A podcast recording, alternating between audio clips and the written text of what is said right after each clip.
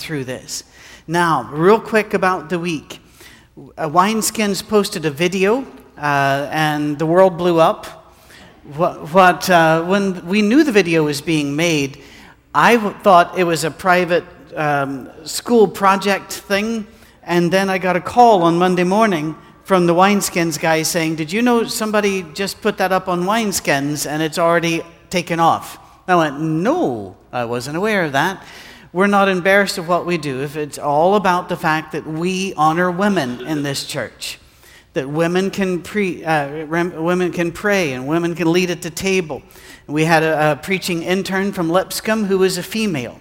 And although that time is over, it's amazing how many websites are up that we've hired a female preacher.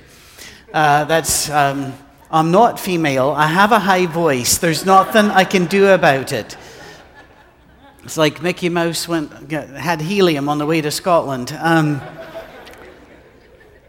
there, there were open letters written against Fourth Avenue. Uh, Gospel Advocate did an article, I think it was published yesterday. So they're trying to keep it alive. Friends, this is our church. This is the Fourth Avenue Church. We aren't any other church. We're trying to reach the lost in our area and show the love of Christ in our area. When we are attacked, we do not attack.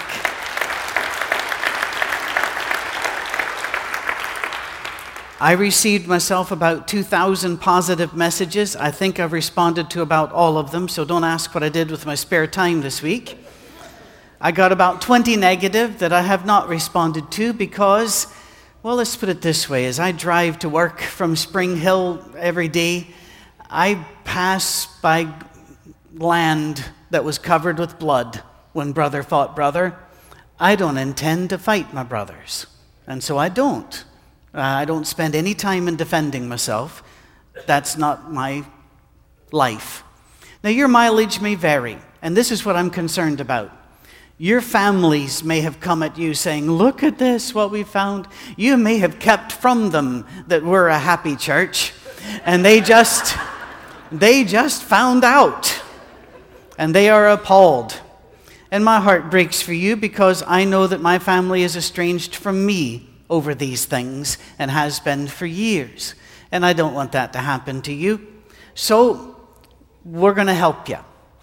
It's a bit offensive whenever people think we haven't read two verses in the Bible, uh, thinking that we haven't looked at 1 Timothy 2 or 1 Corinthians 14. They don't ask questions about it. They just say, You are ignoring the Bible. No, actually, we read it. And in 1 Timothy 2, it also says that men have to pray with their hands raised, but you can't do that in those churches. And it says that women are saved by childbearing, which is not taught in any church which indicates that 1 Timothy 2 is talking about a local situation, which we say it was. And then we go to Galatians 3:28 and a host of other passages and say women are equal with men in the kingdom of God. We don't wash feet because we know that was a cultural thing, and I'm really glad about that one. We also don't teach about covering and uncovering the head for prayer but you know something? We're not going to respond in kind. What we're going to do is provide a one stop place for you. And I've asked Wineskins to do this as well, and they've agreed. Uh, by the way, Wineskins called me very concerned that we might get angry at them. And I said, No, no, we're not angry at anybody. Uh, we want everybody to be happy, healthy, and let's go see Jesus. That's who we are. So, no problems, no worries. They said, Should we get people to sign releases? I said, No, you're released. Just go. But they're going to put it up as well. There are several Lipscomb professors that have written me saying, We support you 100%, and we've written articles. And so we're going to put those articles up, along with our articles by other scholars, in a one stop shop for you to where you can go and just click and these are scholarly things. These are not attack things. There is, we would not put anything that says anything negative about any brother or sister on this planet. We won't do it. That's who we are. Last night, this church gathered and fed some kids from the projects, took them shopping with donated money to buy presents for their family. and then brought them back to be wrapped by uh, this church. Love and action. That's who we are. We even got some new names last night. I, Dave Casserly was, he said, I'm a great rapper. And that sounded odd, frankly, coming from a, a white guy that looks like Dave. And so I've been calling him Strawberry Ice ever since. if you would like to join me in this. Um, but last night, as I, um, as I looked at what you do for people in the name of Jesus, I smiled once again and said, This is a church of empty hands and open arms. God bless you all. Let's get to Second Chronicles, shall we?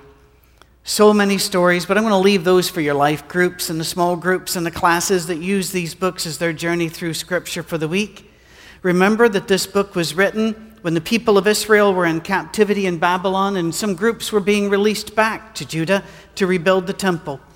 And while the book of Kings was written to say, You sin against God and this is the price, captivity, the book of Chronicles was written to give them hope for the future. And so it's a different spin on the stories, and there's nothing wrong with that at all.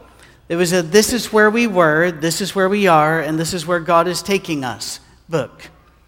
And so we began the Second Chronicles with the story of Israel's most successful king. Well, David is probably the most famous king, but Solomon is the one who made it the richest, who pushed it out to its furthest borders and made as many allies as possible, and he amassed a greater reputation. At least uh, uh, that's arguable, but I would say in his life he amassed a greater reputation in his world than did David. I remember Bible school prayers uh, rather Bible tells stories about the prayer of Solomon. He was just a young boy whenever he became king, and instead of praying for power or riches, he, he prayed for wisdom. And so God says, I'll give you all of that, but especially wisdom. We were told he was the wisest mere man that ever lived, and yet, if you read his life, you kept going, he married how many? He, uh, he made treaties with how many countries? What, what countries did he make treaties with? He allowed what gods, foreign idols, into the country? And you began to question his wisdom. He wasn't even a better father than David.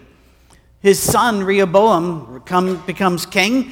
And when asked by the people, could you lessen our burden, decides, you know what these people need is a strong leader who just does what he does, and the people just, just have to follow it. And he decided, I'm going to rule as a, as a dictator. They're going to fear me and they're going to follow me, and they didn't. Ten tribes left and formed their own country to the north. Chronicles doesn't spend time on those ten tribes, but we need to mention them at this point. Because the new king of that new nation realized that if they go back to Judah, where the Chronicles book is about the people going back, and they start worshiping in that temple that's going to be rebuilt there, or rather, that's built there at the time, this isn't a rebuild that um, they're going to they're going to miss. They're going to say, you know, we miss this temple. We miss our family. We miss Jerusalem. Let's not be a separate nation anymore. So he built a different worship area on a different mountain so that they would stay away from Jerusalem. And that was the issue under discussion when Jesus meets the woman by the well. All those years later, she says, Well, which mountain should we worship in? This one or that one? Well, back to Solomon and what went wrong. Solomon worshiped, this is very important. You got to get this, you don't get Second Chronicles. Worshiped God perfectly when it came to ritual. He did everything God asked when it came to building the temple in great detail. If you read the book, great detail. He established the worship in the temple exactly as God said. If you read the book, he had had the ritual down. But he didn't worship God outside the temple as he should. He had the ritual, he did not have the relationship. Solomon, if you look at him, he worshiped politics, money, fame, and every other worldly pursuit we could think of. But you don't see a lot of sign in his life that God got to rule his life outside the temple. He was, and here's the phrase to remember He was ritually right and religiously wrong. And, friends, that's the problem. Gandhi famously said that he liked our Christ, but he did not like our Christians because he had not found any Christians that acted like Christ. We need to be careful. That's why, that's another reason why, there are many reasons why, that I say we don't ever strike back. We don't ever, our weapon of warfare is love. That's what we do. Because the world's watching. And I'm concerned about the reputation of Jesus Christ. I'm concerned about the reputation of his people. Therefore, we don't, we don't do what our bodies tell us to do. My son, famously a Marine, called me this week and said, You and I are just alike. He says, I know what I want to do. he says, I'm not sure how you're not doing that. He says, But I, you know, I commend you for it. And I said, Everything within me says, you know, get a rifle and climb a tower. I'm a human. But I don't want to be ritually right, show up on Sunday and do everything right, and then leave this building and live wrong. We have to not forget the lesson of Solomon and the book of Chronicles. If we can say the importance of the temple was the lesson of First Chronicles, Second Chronicles shows us the impotence of the temple alone. If all you have is ritual, you don't have enough. It's not what God has called us to. Well, you've forgotten the point of it. Interestingly enough, in the New Testament, after all that time in the Old Testament saying sacrifice this way, sacrifice this way, sacrifice that way, in the New Testament we're told God hated the sacrifices. Well, then why did we have to do them? We had to learn something. It was a point, and we had failed to learn the point. So, what's the point of our ritual? We take the Lord's Supper not because we've been commanded to do so, even though that's part of it. We do it because we want to be close to Jesus and remember Jesus. And we want to be close to each other and remember each other. The point of the ritual is what we remember. Ritual does not change hearts and minds to the degree, it can change them a bit, but doesn't change them to the, the degree that Jesus wants them changed. Even Rehoboam followed the ritual, but his heart was obviously not on the things of God, and the temple did not change his heart. Later, in the Old Testament, we'll even hear God complain, You built better temples for yourself than you built for me. That's an interesting thing, especially in our world to be thinking about. Early on in 2015, we're going to look at the books of Ezra and Nehemiah and see that God wanted that temple rebuilt, but He also wanted the walls rebuilt. When we think of walls, we think of human rules do this, don't do that, touch this, don't touch that. Jesus' rules are a different kind of wall. Love God, love each other. That's the wall. Nothing should get past that wall that is not love God, love each other. In fact, they will know, Jesus said, they will know you are my followers by your love for each other. He never mentioned the ritual. We're not a faithful church because we do certain things in certain ways. We're a faithful church because we belong to He who is faithful. That's the difference. The walls aren't about things like, you know, you might be thinking, well, we've let a lot of things pass the wall. There, there's music and there's art and there's women praying and this, that, and the other. But that's not unusual in the scripture. It's all through the Old Testament. It's also back in the book of Revelation. Why we think there's a period in the middle where God doesn't like anything is interesting. God is not a lawyer, and we should not have to follow the ideas of restora- Reformation lawyers around the time of Luther and Calvin and Knox. We should go back and listen to Jesus instead. We, religion's not a matter of ritual, doing the right things in the right way. There's not a myth, there, we had a mythology. When I was a boy, I was taught that once upon a time all churches believed the same thing and then apostasy hit. And yet, when you read the New Testament, you find the churches there didn't believe all the same thing.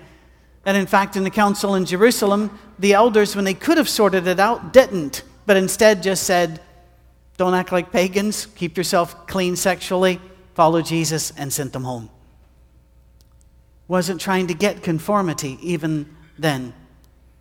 Because if you start going for conformity, then you develop a Jesus and religion. Jesus and this ritual. Jesus and this restriction. Jesus and this law. No, people. Jesus is enough. We don't need the ands. I think rituals are important. They have a great place in our society, in our families, and in our religion.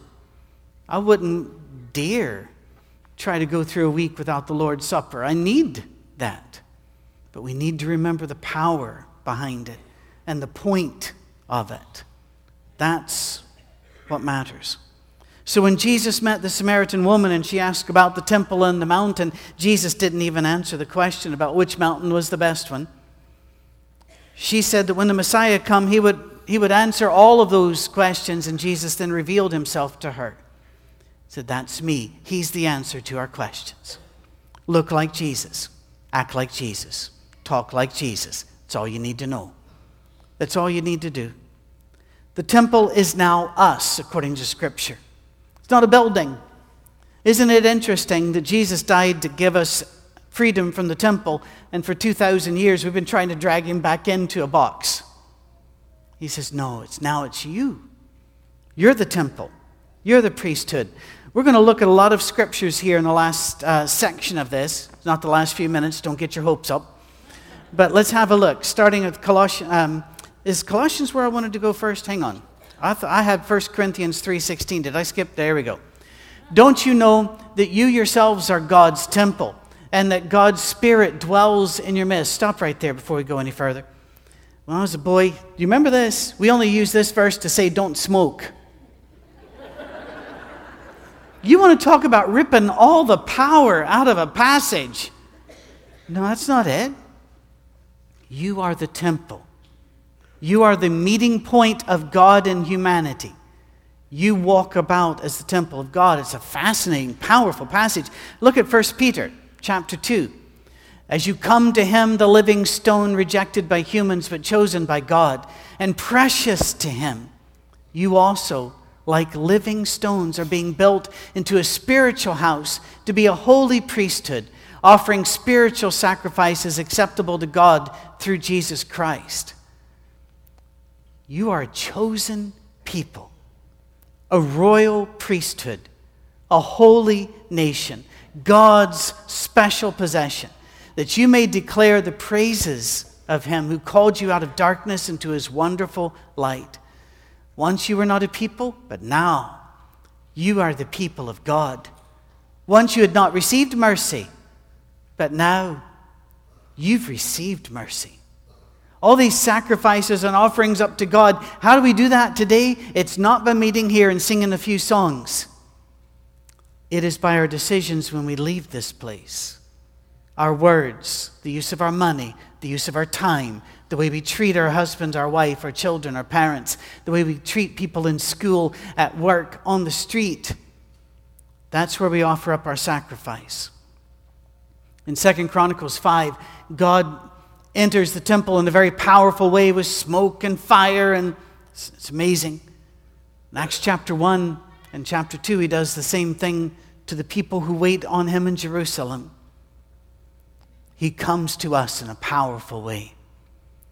Some will not understand this and they'll run back to ritual because ritual is a lot safer, makes us feel a lot more secure. I know. I was I would have written hateful letters 25 years ago. I understand. The motivation is not hate.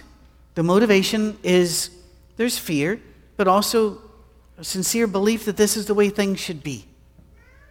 But it strips the power out of our life when we strip it down to ritual and rules. Think of them. Even Josiah in Second Chronicles, he restores the book he restores the rituals, but he doesn't listen to God outside the temple, and he dies because of it. We've got to remember the temple alone is not enough. Or how about James? James died after being thrown off the temple, according to tradition. It's not history, we don't know. But tradition says he was thrown off the top of the temple. But think before he died, obviously, this is what he said about our faith. What good is it, my brothers and sisters, if someone claims to have faith but has no deeds? Can such faith save them? Suppose a brother or sister is without clothes and daily food. If one of you says to them, Go in peace, keep warm and well fed, but does nothing about their physical needs, what good is it? In the same way, faith by itself, if it is not accompanied by action, is dead. But someone will say, You have faith, I have deeds. Show me your faith without deeds, and I'll show you my faith by my deeds. You believe that there is one God. Good. Even the demons believe that and shudder. You foolish person, do you want evidence that faith without deeds is useless? Where, where, where are the deeds? Are we saved by works? Absolutely not. But works are evidence of faith. It shows us, it shows the world, these people really believe this. This, this is real to them. That's why we never bite back. We practice love.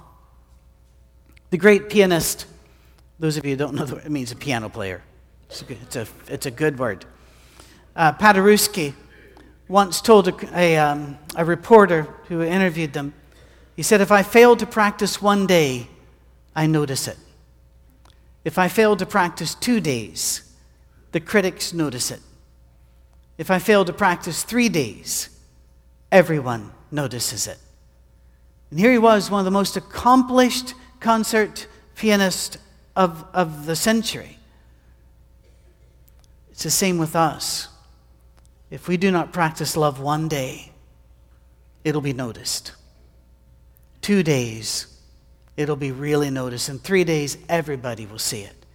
Therefore, we always practice love. We practice what we believe we're not restoring an earthly temple. We are the temple of God. And we will live as a temple of God. We will be centers of grace, forgiveness, and blessing for anybody who meets us. Amen, church? Because that's who we are. One wonders then if the temple was not that good for them or didn't really work for them, why'd God move them back to Judah? They thought it was to rebuild walls in the temple, and that was certainly part of it. It would be wrong to say it wasn't. But there was another reason that they could not have guessed at. It's because God wanted them in Judah. Because one night he was going to invade the earth. He was not going to show up in a temple, but in an annex to a guest house. He was not going to come with an army of angels, but he was going to come as a baby. Think about that as we look at 2 Chronicles 5, verses 11, forward to chapter 6, verse 2. The priest then withdrew from the holy place. All who were priests were, who were there had consecrated themselves regardless of their divisions. Regardless of their division. Hmm.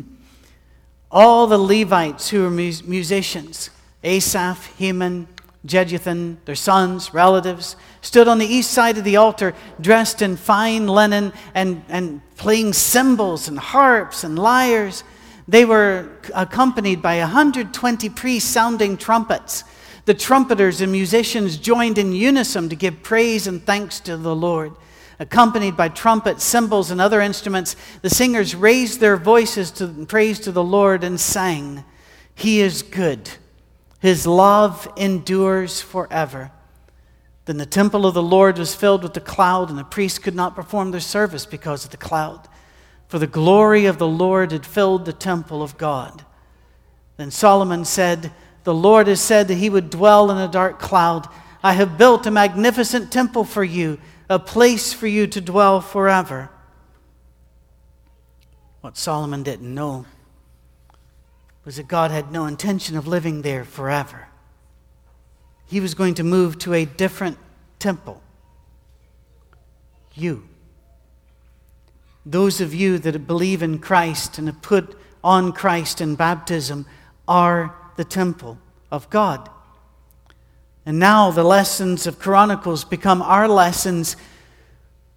The mountains in our life, the important things in our life, what matters in our life are our high places. What, you, what is your high place? What do you put on the highest place? Will it be a temple of ritual only, impotent if, it, if left alone? Or will it be false gods, whether uh, wealth or sex or whatever that the world offers?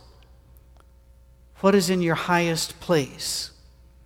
We, the people of God, say, we place God alone on the highest place, and we are his temple. Amen, church?